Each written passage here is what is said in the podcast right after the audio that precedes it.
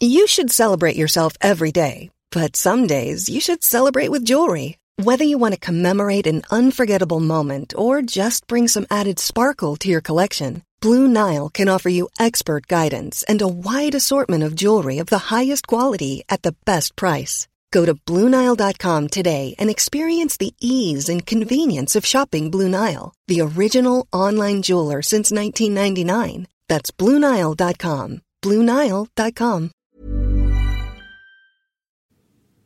You're listening to Lucy Kellaway's podcast from the Financial Times. I have a female acquaintance who's something senior in a big media company. She's pushy and brash, and I don't like her much. I bumped into her the other night, and she told me how she had just been taken to one side by her boss and told that she was pushy and brash and that some people didn't like her much. It's outrageous, she said. No one would ever treat a man like that. I replied, Oh dear, how awful. Poor you. But what I was thinking went like this It's not outrageous. You're unpleasant and abrasive, and your sex has nothing to do with it. Your outrage is ludicrous and unattractive. Even more unattractive is the outrage of a still more successful media woman, Tina Brown.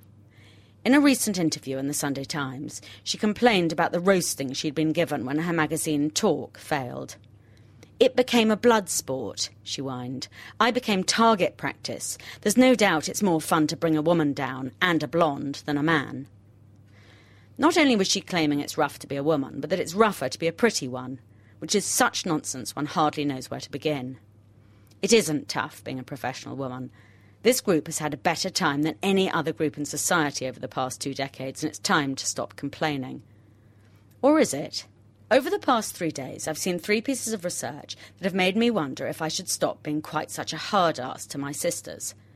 First was a study in San Francisco suggesting that 2 million workers in the US quit their jobs last year because of perceived unfairness on grounds of race or sex.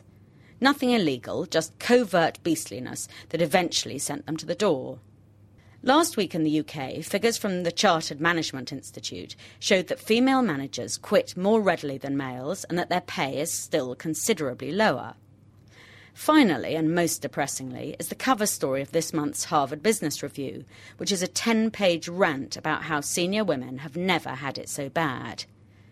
It's exactly 20 years since the phrase glass ceiling was coined, and the authors argue that we've been pursuing the wrong metaphor all these years.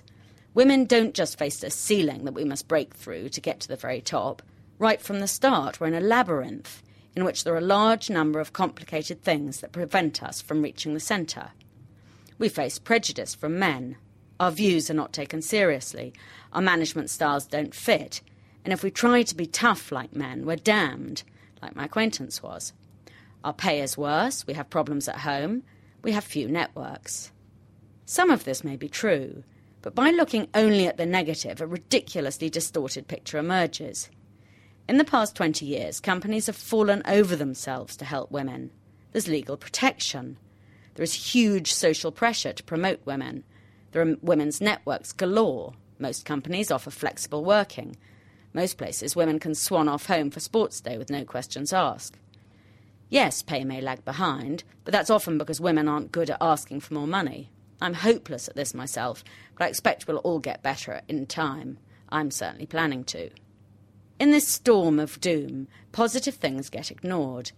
In last week's UK report, there was evidence that women are being promoted faster than men, which was surely a true story. Yet that got swamped in all the gloom on pay and the presumed unhappiness of women. Such gloom doesn't help us at all. It makes us look for unfairness and almost to expect it and if we expect it, we'll find it, as did my friend and Tina Brown and two million others. I'm not saying that all two million of the US workers were deluding themselves. I'm sure lots were treated unfairly. But I'm also sure lots weren't. They simply found it easier to claim subtle prejudice than to blame themselves for any lack of progress. And on the subject of unfair treatment, I would like to announce right now that I've been treated unfairly consistently throughout my career, I've been singled out and given chances denied to white men of similar ability. I was given my own column, promoted, and more recently made a non executive director of a public company. I might or might not have had similar advantages were I a white man, but I would probably have had to push harder. And from my one woman focus group, Do I find my fellow board members don't listen? When I say something boneheaded, they may do some polite paper shuffling, but if I've got something halfway sensible to say, they seem willing to hear it. On one matter, I'm in agreement with the HBR. The very small number of women in the C suite does take some explaining, and the glass ceiling doesn't do it. But then neither does the glass cliff or the labyrinth. My chosen metaphor is the glass stool, and I don't mean the type that you fall between, though there may be some of that too. I think most women who have got close to the C suite are repelled. They find they don't like the smell.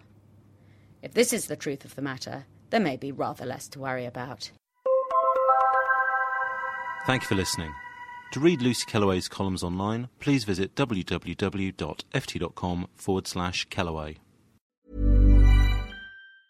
Support for this podcast and the following message come from Corient. Corient provides wealth management services centered around you. As one of the largest integrated fee only registered investment advisors in the U.S., Corient has experienced teams who can craft custom solutions designed to help you reach your financial goals, no matter how complex.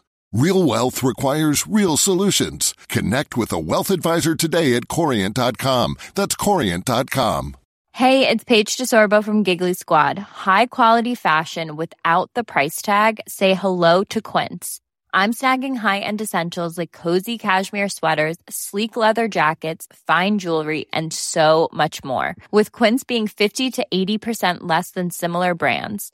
And they partner with factories that prioritize safe, ethical, and responsible manufacturing. I love that. Luxury quality within reach. Go to quince.com slash style to get free shipping and 365 day returns on your next order.